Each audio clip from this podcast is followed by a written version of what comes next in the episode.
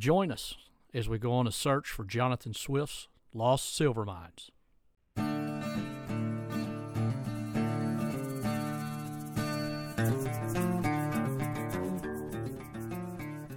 History is full of extraordinary tales of questionable characters, outlaws, heroes, and thought provoking narratives passed down from generation to generation like Grandma's recipes. These real life stories and exaggerations of fiction have helped shape our culture and created a larger than life accounts of legend. Each week, we will uncover fun facts of historical events, interesting places, famous people, and everything in between. Subscribe now on Spotify, Apple Podcast, Amazon Music, iHeart, YouTube, or your favorite podcast listening app to listen to the show for free. So grab your sweet tea, your fried green tomatoes, and pull up a chair as we uncover little known facts of uncommon history.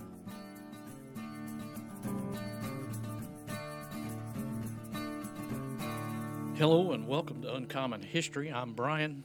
And I'm Harold. Harold, we've got some big news. This is season three, and uh, we've kind of expanded our horizons a little bit. Yes, we have. And you're going to explain that for us, aren't Yep. you? So we have rebranded our podcast. We are no longer Uncommon History of the South. We're just Uncommon History. Yes, broaden it a little bit. Yep. And we have a web page, and it's uncommonhistory.us. So anybody, if you want to tell anybody how to listen, all they have to do is go onto their browser, whether it's Google, DuckDuckGo, any of those, and just type in uncommonhistory.us, and it'll take them straight to our web page. And our latest episode will be at the top, and if they would just scroll down to find our other episodes, so it's real easy.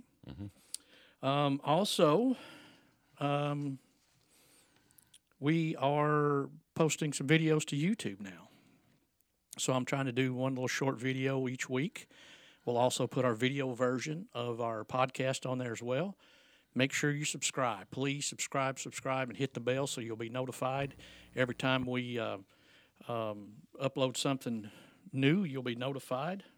Also, we're on Facebook and Instagram. Make sure to follow us on there. Um, so I guess that's it. So where's this is episode one for season three, and we've had a lot I'm of people excited. asking when when, gonna when we start? going to do Yeah, another one. had several people say, you know, you took a break. Now we're ready. So Yeah, we're, it's time. We're, we're getting ready too. So it's I'm time excited. to get, yeah, I am too. It's time to get with it. So what happened today in Kentucky history? Uh, today we're calling call us uh, February 16th. In 1838, uh, a law passed to establish the first public school in Louisville, Kentucky. A fellow by the name of Judge W.F. Bullock uh, sponsored the bill. And so, if anybody wonders when do we have our first public schools, it was in 1838.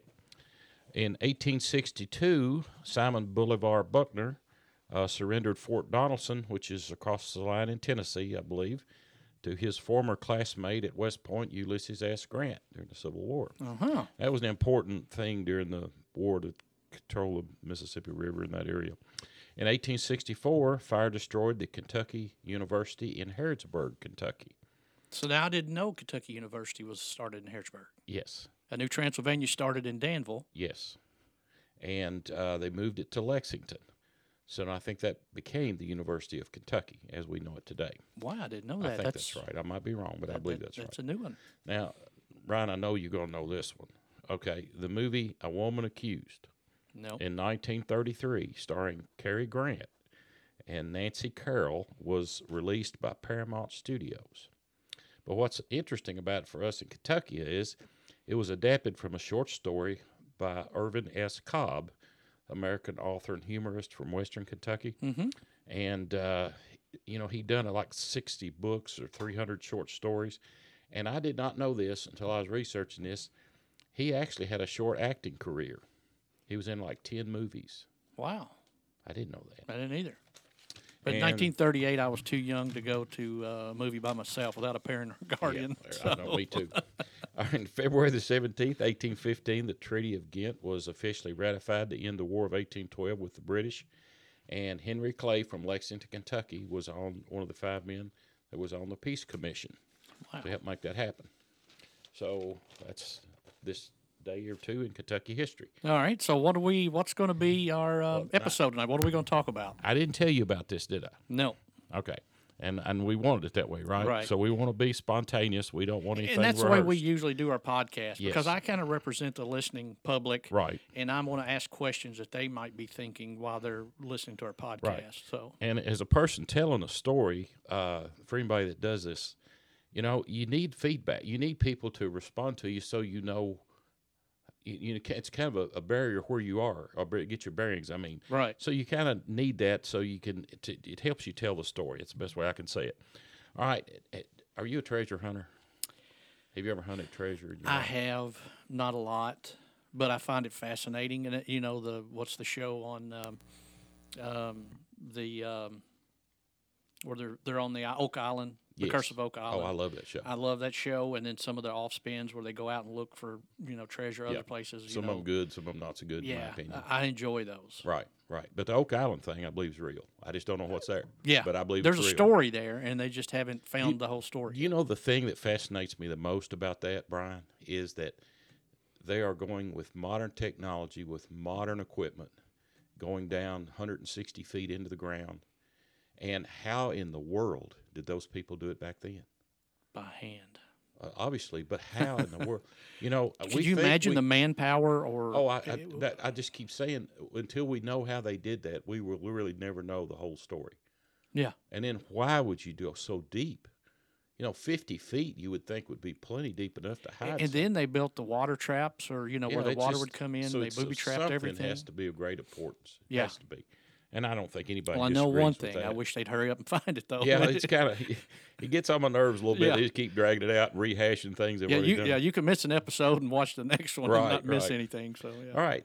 Well, we're going to treasure hunt tonight. There's something a little different. You ever heard of Jonathan Swift silver mine? No. Okay, well, it's probably the most um, talked about treasure hunt in Kentucky. And there's been people that have just so many people, and we're going to find out some of them tonight, not the whole story. Well, what part of Kentucky? This is eastern Kentucky, Okay. far eastern Kentucky, southeastern Kentucky, So down like Harlan, Bell County, Bell County. area. Okay. Mhm. And uh, it started. Uh, this story, it's as old as history. It's as old as people. And the Shawnee and the Cherokee had silver. Now, as we're going to put some some images up on our pod or or excuse me, Video, on our right. video of what trade silver looks like. Okay. Now, in my opinion, most of the silver was manufactured by white European craftsmen and traded to the Indians. However, the Indians had silver. Now we know in Mexico there was gold and silver, and that's a huge reason why the Spanish were there. Right. Now, did some of that silver come up into Kentucky? I do not know. Probably, surely it did. The Indians had, even back in prehistoric times, there was trade routes Mm-hmm. that we, we don't fully understand today, but we know certain type of Well, let me. material. Did they follow like the buffalo trail, the, the migration of different animals and stuff? Then is that how the trade routes were? They the same or were they separate? I don't know. That's a good question. I don't. The trade routes were uh, probably established along river courses, Mm-hmm. um, and then you you know back then you'd you'd ride a canoe down, but you'd probably have to walk, walk back because you couldn't paddle upstream, especially if the current was strong. So um, that's a good question. But I know that that archaeologists will tell you they find materials that were used and manufactured in one area that were hundreds of miles from where the source it was quote mined or where it came Right. as a natural resource. Right. right. So that's not unusual. But this Sw- Swift silver mine story has been something that I've heard about it all my life. I, I had kind of lost interest in it because it seemed to be hokey, and I thought, well, you know, it, it's it. There's got to be something to it, or it wouldn't have lasted, right? Right. Well, anyway, it started. Uh, I think I know that it's been around in Kentucky for 250 years, but there was a fellow from Louisville, Kentucky, named William Forwood. In 1851, left Louisville for Wolfe County, and what he had with him, Brian, was something very important. He had Jonathan Swift's journal. Okay, and we'll talk more about the journal later but he had Jonathan Swift's journal, supposedly giving the details of where these quote silver mines were. And for five years, he looked and found nothing. And actually uh, three generations of the Forwoods looked for that silver mine, and they did not find it. Then, as he got old and hunted with no success, uh, and his family, there was a uh, a family by the name of Timmons, a fairly wealthy family there around Louisville, and they either befriended him or knew him or had a common interest in this in this treasure, and he gave them that journal. And so he knew his days were over, and so that he gave them the journal. Mm-hmm. So they read it and was fascinated by the story. And for 30 years, this family looked for the Swift silver mine. Wow. They packed up everything they had and moved to eastern Kentucky. They believed in it that much. Now, uh, it's hard for us to to comment on someone that with that kind of dedication. You know, they had to know something, or they wouldn't have dedicated that much time and effort to. well, I mean, just up and move their whole family and everything. They'd have to have some pretty serious evidence or something they believed that was serious. well, it's kind of like the story of Oak Island. Some of the people there that were before Right. the the current people that are looking for it, they spent their whole lives there. Yeah. digging and looking and, and, and looking for investors. And so did she. The Timmons, uh, well, the Mr. Timmons had died. Miss Timmons uh, started looking for investors to help her. Ever she's run out of money. They probably lived off their, you know, their life savings until they just ran out. She found a, a, a guy from New York, a capitalist and a miner by trade, by the name of Hazelton, who helped her in joining efforts. Uh, Miss Timmons eventually she ran out of money. Uh, uh, she uh, they said her confidence was probably shaken. Uh, and her last remaining years, she lived in a one room house or apartment, and her, her sole possession was Swift's journal. Huh. And when she knew her her days were short, she decided to. Uh, she packaged it up, gave it to a neighbor, and mailed it to a doctor in St. Louis, but we don't know who it is. So in that way, the journal kind of disappeared. Um, Mr. Hazelton, who had seen the journal and had probably made notes, copies out of it, or whatever, he went on for another 15 years after she died, but he found nothing. So how, how much time are we talking about total now? It was what Oh, five, gee, fifty? probably f- oh, 40, 50 years. There. Okay. Yeah, all to- well, if you go all the way back to to to the the Forwoods, I mean, you're looking. They started in 1851, and this is this is probably 100 years of looking for it. Wow. So let's back up, way back, the origin of all this. Okay. Okay. Hernando de Soto, uh, you know, the, the explorer, came into this region of of the world in about 1540. Um, and he was told by the Cherokee that there were silver mines there in those mountains. Hmm. Now, my question is, why would they reveal the source of a great treasure to him unless they were forced to? Yeah. But obviously, they had silver, and he saw it. And he wanted And to know where where it it come come from. from? Right. Right. Yeah.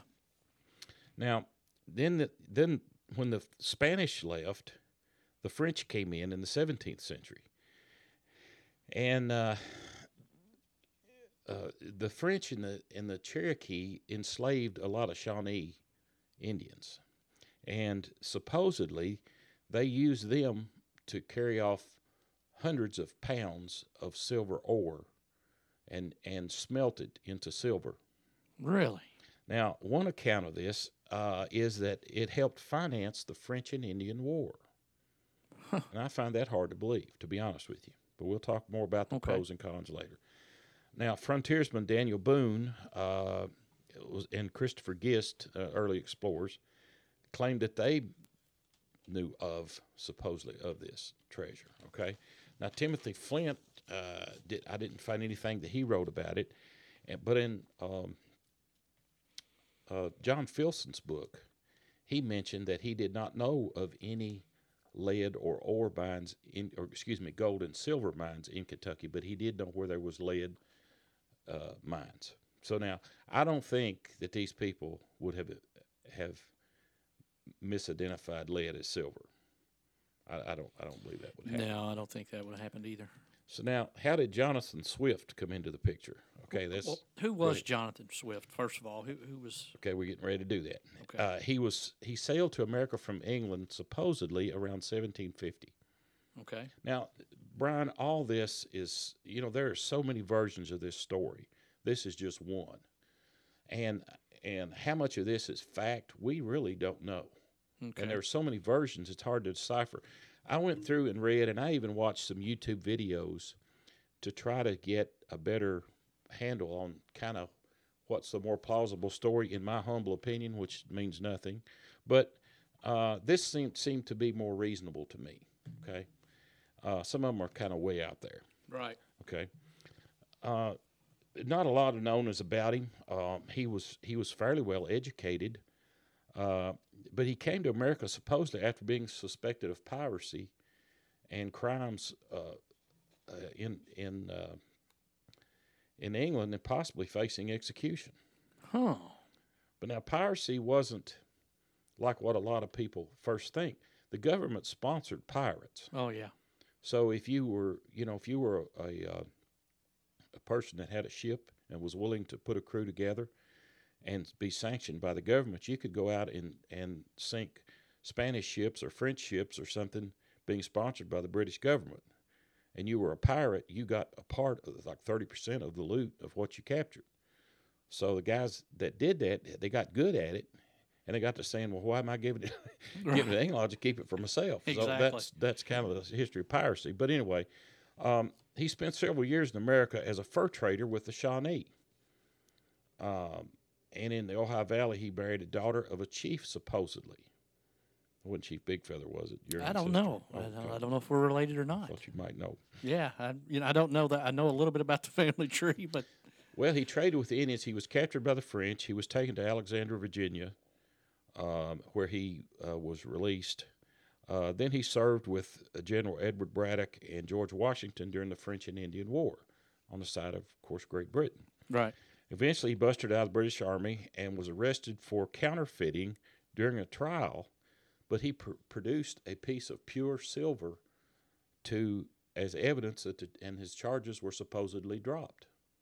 Hmm. So now we're already dealing with a guy with a little sketchy past. Okay, so we keep that in the back of our mind. Now enter a Frenchman by the name of George Mundy in Alexandria, Virginia. Now Swift met George Mundy, who claimed that he was as a youth he had he had went with some trappers in the area of what's now Wolfe County, Kentucky, and uh, one of the trappers shot a bear. You've heard this story, I think, before maybe. Followed the bear in a hole in a rock wall, and of course they sent Mundy because he was the youngest and the smallest in after the bear to tie his legs and drag him out. I bet he was well really thrilled about doing that yeah. going in a, ba- in a cave with a wounded, Wounded bear. Yeah. Yeah, That's that, that that's your day. almost suicide. Yeah. Well, he, he, he went in there and he didn't he didn't say anything more about the bear, but he, when he did the torch that he was using, he said the walls were glittering with silver. Well, I can tell you one thing. If they'd sent me in, I wouldn't have come out and said anything about the silver. Well, and then of course others went into it, and so they started mining some of this silver out of there. Um, now, downside to it was the Shawnee were up on a hill watching all this come down. okay. Okay. So then they attacked them. Now the question is, Brian, did the Shawnee attack them just because they were there and and Europeans in their land, as they saw. Maybe they wanted the bear. or did, were they protecting that silver? Right. There's a question. Or did they want the bear? Yeah. I think that's low on the totem pole. all right. So anyway, they killed all of them, but the that the young boy and uh, the Mundy, but and he hid in the cave, but they eventually found him, and they took him as a slave, and uh, he he actually worked, helped him work the mines, and it, of course, you know it's it's a strange story. He uh, he said he learned the mines from the Spanish visitors who had come to visit the Cherokees. Hmm. He was captured back by the Cherokees. And so he had, you know, he had, and these Spanish had come back evidently about these mines. So the story goes. So the French arrived shortly after the Spanish left and befriended the Cherokee. This alliance supposedly lasted for a while, and they were there hopefully to slow the westward progression of the British and the colonists. Okay. Okay, so That's this theory of the story, anyway. Now, this is where the story gets really strange about them helping finance the French and Indian War. Now, that is a lot of silver. Mm-hmm. Okay, now let's imagine a, a, a mining operation. It's not going to be a little hole in the side of a cliff that they crawl in, and you know, if you're smelting and melting down ore, and we're going to put a picture on our uh, web page of a of an iron ore furnace in western Kentucky, just to show you how big these things were and how that process worked, and, uh, and it didn't work a lot different for silver. You just build a fire, a hot fire, and it melts the silver. Actually, silver has a lower melting point than iron ore. So you'd melt the silver, and the silver would run out, and they'd pour it in ingots or handleable size bars that they could pack and handle, Yeah. and they could pack it out. And then you wouldn't have to pack all the dirt with it, Right. basically. Uh, so they said that years later you could find this makeshift furnaces in the sides of these hills. Huh. Now here's the question. Here's the thing that really gets interesting.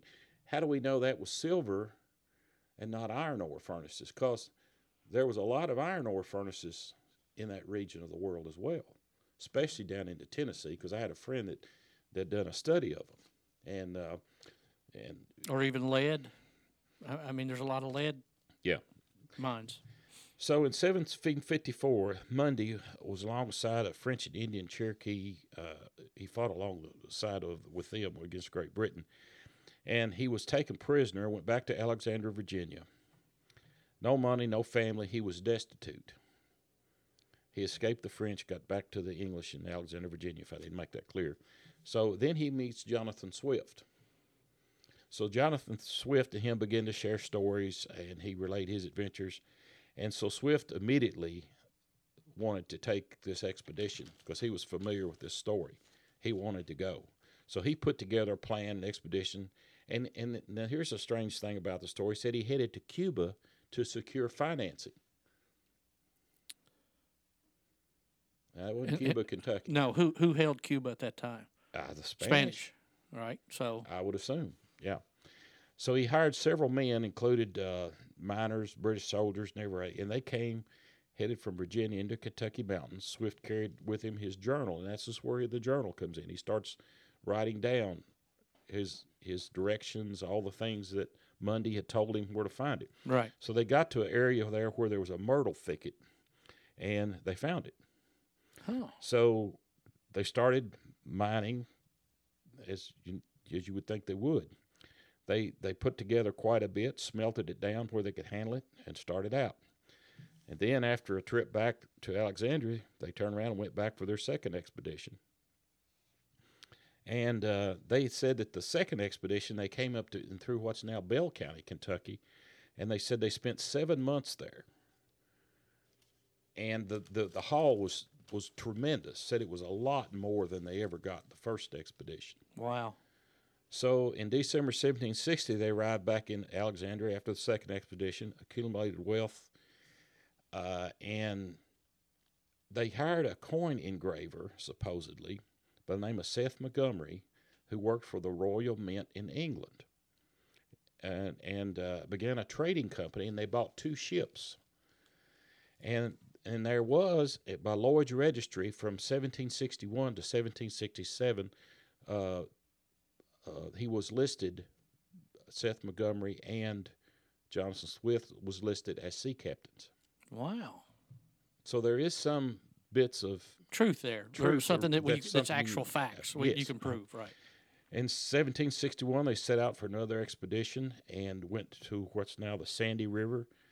And they split up into two smaller parties. Mundy's party reached the west bank, uh, or excuse me, went west. Swift and his men uh, worked with Montgomery to make uh, uh, mine the, the, the, the old mine and to make counterfeit coins. Now, there is what throws me. You know, do you know how a coin is made?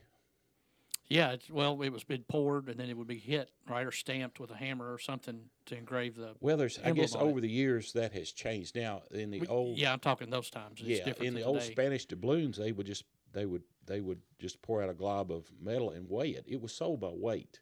Oh, okay. It was the most important thing is what it weighed. So they And that's would, kind of where they used to trim off the edges too, Yes, right? yes. So yeah. Well, they would weigh it, and and then they would put a stamp on it and send it out. Then they began to make dies because that was a nation's currency. They had to identify the nation, Right. so they would actually make a die, and it was struck. hmm So you didn't engrave coins, No. but you struck them. So you would had to hire an engraver to engrave the dies that stamped the coins. Right. So I don't. This does that part of the story to me doesn't make any sense.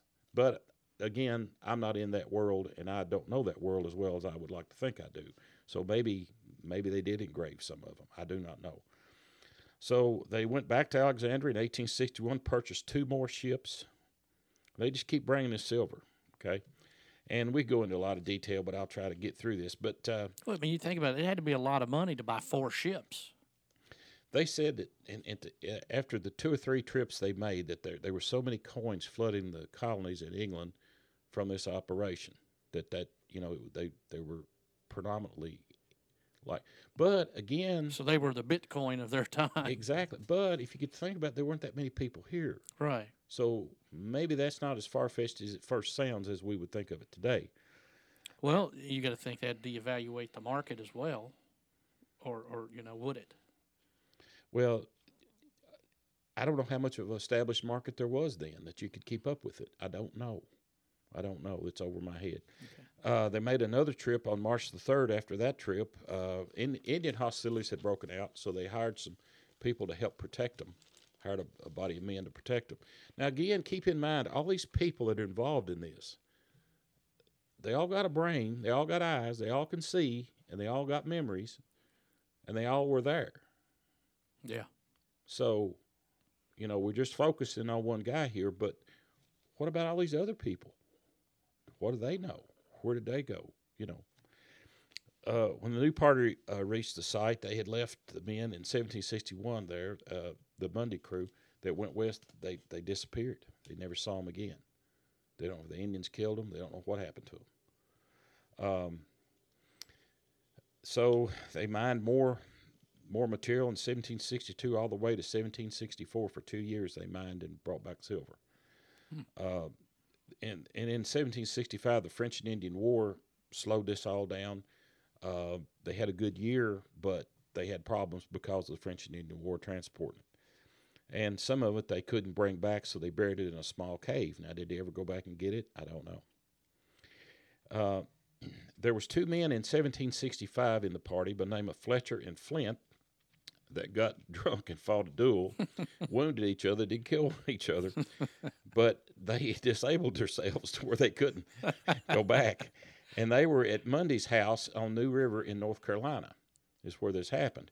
And Flint supposedly buried 240,000 British crowns, and Fletcher buried 460,000 British crowns. Wow. And then in 1768, right after that, they were ambushed and killed by Indians.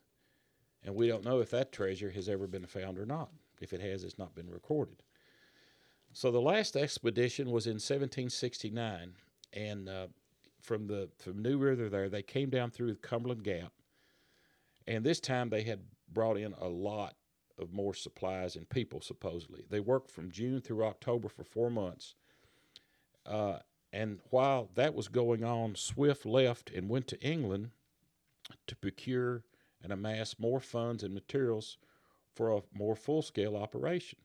Now, Brian, if he's make if he's finding that much silver, why would you have to go to England to raise more money? I don't understand. Yeah.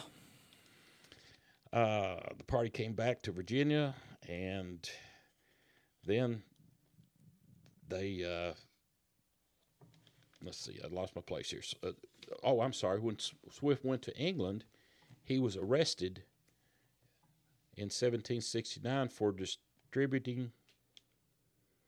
Oh, excuse me, dis, disparting British colonial. Just I can't say it Disrupting. disrupting British colonial policies. Spent and he spent 15 years in jail. Now, supposedly, when he was in jail for 15 years, he started losing his sight. So when he finally got out, he came back to America and he tried to find the older the guys that he had went on these trips with and rehire them, restart everything back up. The only guy he found was a guy named McClintock, uh, who in 1790 they went back to the area, but he said he couldn't find it. Now, McClintock was there earlier. Right. He didn't lose his sight. No. Now, if I was there four or five times and spent almost two years there and you couldn't find it, I don't understand that. Um, soon after he lost his sight, supposedly Jonathan Swift died in 1800.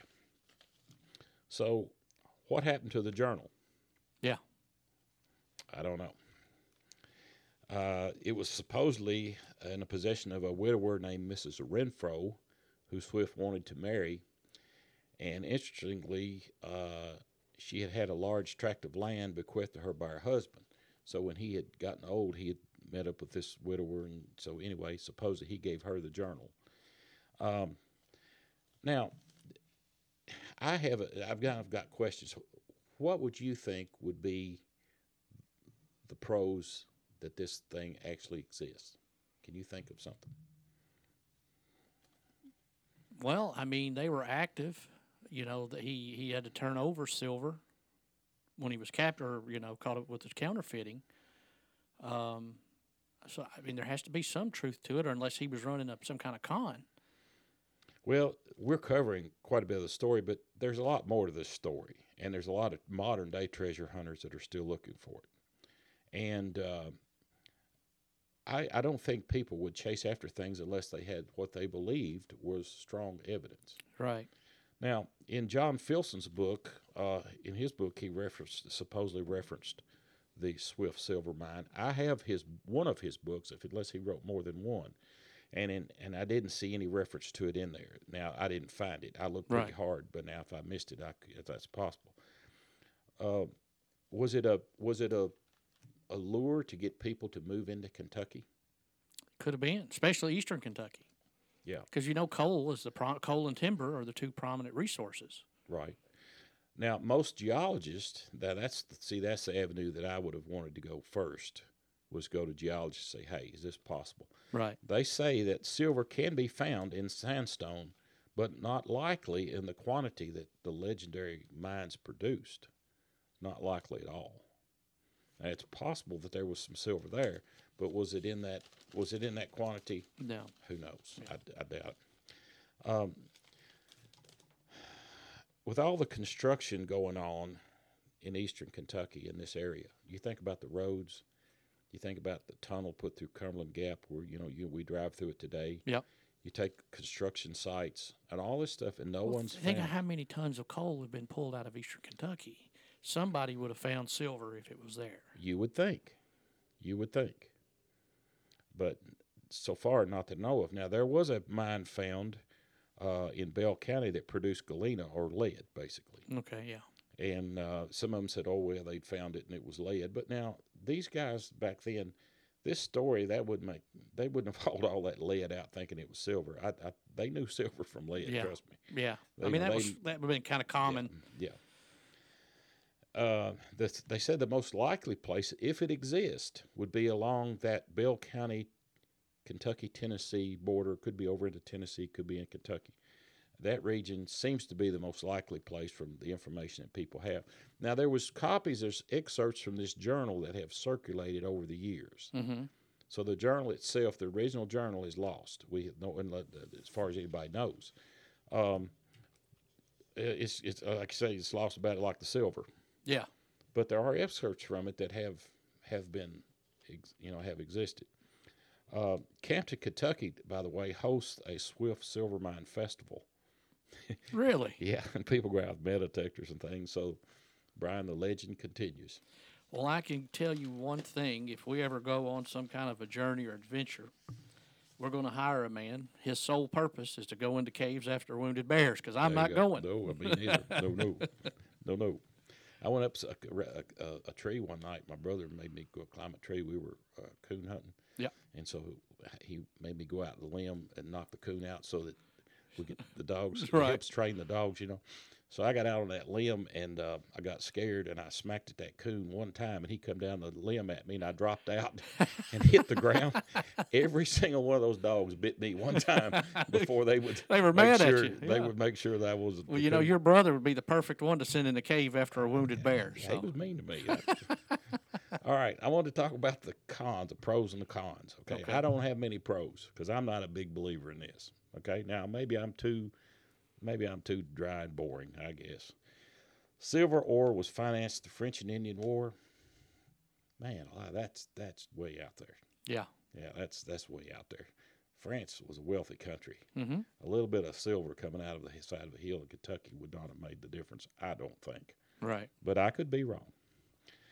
Why would the Cherokee tell anybody of the location of a silver mine if they valued it as highly as they supposedly did? And why would you have to go all the way to Cuba to secure funding when you've got a treasure right under your own feet? Yeah. Uh, But how were they able to buy four ships? well, that's see, that's the thing. That's what keeps this thing going. How did they get the ships? All right, they spent seven months mining silver, converting it into ingots, and brought. I mean, you know how a lot, you know that many men, how much silver that would be. Mm-hmm. I mean, you'd have to have a freight train to move that much silver out of eastern Kentucky. Well, maybe it's maybe that's why it's not there anymore because they dug it all out of the ground. And we talked about one of the things I'd already mentioned was the coin engraver. Right. You know that they didn't really engrave. Co- I mean, think about it. it takes how many hours would it take? I mean, that's just impractical. So they made dies and they stamped them out. Now there was a time when they, like I said, back in the Spanish cobs that you find, like in the wreck of the Atocha, Mhm. where they just stamped the a nation of origin seal on it Right. and let it go. But that that's not the kind of coins that were in circulation in this time. Okay. All right. So now, all right, huge amounts of, of coins flooded the colonies. I guess it's possible. I don't know. All right. In 1769, w- would you go to England to amass funding for a larger expedition? Now, the more you tell about this, the more people gets involved in this, the more people know this. Yeah. Now listen, you know it was not unheard of somebody just shoot you for that type of a fortune. So maybe, maybe we'll stop this phone right quick. Just yeah. Go ahead. You know that that's kind of interesting that uh, they would have the money to buy the ships and those things, uh, but they'd have to keep go. They'd have to go to Cuba first, and then they'd have to go, you know, to England to secure funding. Okay, Swift loses his sight, but other companion who was also did with him did not lose his sight. Why? Why did he just disappear from the story? And if he and, and if you knew that there was that much gold or silver in a mine, why would you just like just Walk off. just Yeah, like he never existed? Yeah. That's that's as But you well also you had the two other guys that, that fought the duel that supposedly buried money or buried. Yes, You know, where's that? Where, you know. It's ever been found? I don't know. Uh, in John, John Filson's book, Discovery and Present State of Kentucky, on page 25, iron ore and lead are found in abundance, but we do not hear of any silver or gold mines yet discovered. Hmm. So he did he did not write of that in that book. Now he may have wrote about it later. Maybe he found out about it later, and that could come out in some other pamphlet or something that I don't have. But anyway, I looked that up because I have that book, and it's just it's not there's no mention. That's the only mention I could find of it in there. Okay. So if you want to go next weekend, we'll go to Bell County and start. Not Looking. not without an executive uh, cave explorer bear wounded bear capture. I'm Have you heard these stories before? You know, I've not heard this one. This one's uh, the new one. Can I tell to me. you? Tell you one? Yeah. We got time for yeah, another go, one. go ahead. Okay. I had an aunt and uncle that lived, uh, were from here, and they moved to Tucson, Arizona. And um, they met a guy out there who originally was from Kentucky. And uh, he had a big motor home, and they traveled together a lot. And so they came back to Kentucky, and he came, but he'd never been back. Now, where he lived was in the area what's now land between the lakes. Okay. And when he was a young boy, or his father was a young boy, I can't remember the how that worked out the years, but he, uh, they bought them out, and they had to move. All right. And supposedly his grandfather told him of a story that at the March of the Trail of Tears, in which they did march Indians right up through there. Hopkinsville. They actually camped in 19 Well, or they- uh, 1838. They camped in. I looked it up, and they did. The Trail of Tears came right through what is now. As a matter of fact, I just released a video talking about the Trail of Tears going through Hopkinsville Right. on YouTube. Right. Well, supposedly these Indians buried in a cave some valuables, gold, whatever that they had, and had thought they would come back and get it. So this was. Th- They don't. Of course, they weren't there when they saw it buried. Right. However, this family, uh, some Indians came back. The next generation came back. They had been told of where this was, and they drew a map and they presented to this guy's grandfather that Mm-hmm. that we knew, and that story had passed down to his family. So believe it or not, my brother and I and him and my uncle and my dad went to Land Between Lakes and spent a weekend looking for this possible cave, just because he was so sincere in what he believed. Now, some of his story, and I won't go into all that detail, to me didn't make sense Right. but some of it had enough plausibility that it made you think. Yeah. So that's the lure of treasure stories. There's a there's always an element there that makes you that draws you in. But how many of them actually pan out to be a treasure? Exactly. Not many. You know, the most the, the ones I you see the most are the you know the sunken ships off the coast of Florida. Oh, and yeah. North Carolina. Those pan it because you know there's some hard Well, proof they records. were there. Yeah, they had that kept. insurance, So that's yeah. a little different than you know, um, you know, like the, the Confederate gold that was buried all through and, and the, you know. So, all right, it was a great story. been fun. Yeah, great. Hey, thank you for being part of Uncommon History Podcast. If you would like to help support our podcast, please share our podcast with your friends. Leave a five star review and comment. Uh, this will help others find it. And uh, you can also follow us on YouTube, Facebook, Instagram. And we'll be back next week, hopefully, with a new episode. Uncommon History is produced by Harold Edwards and Brian Wolford.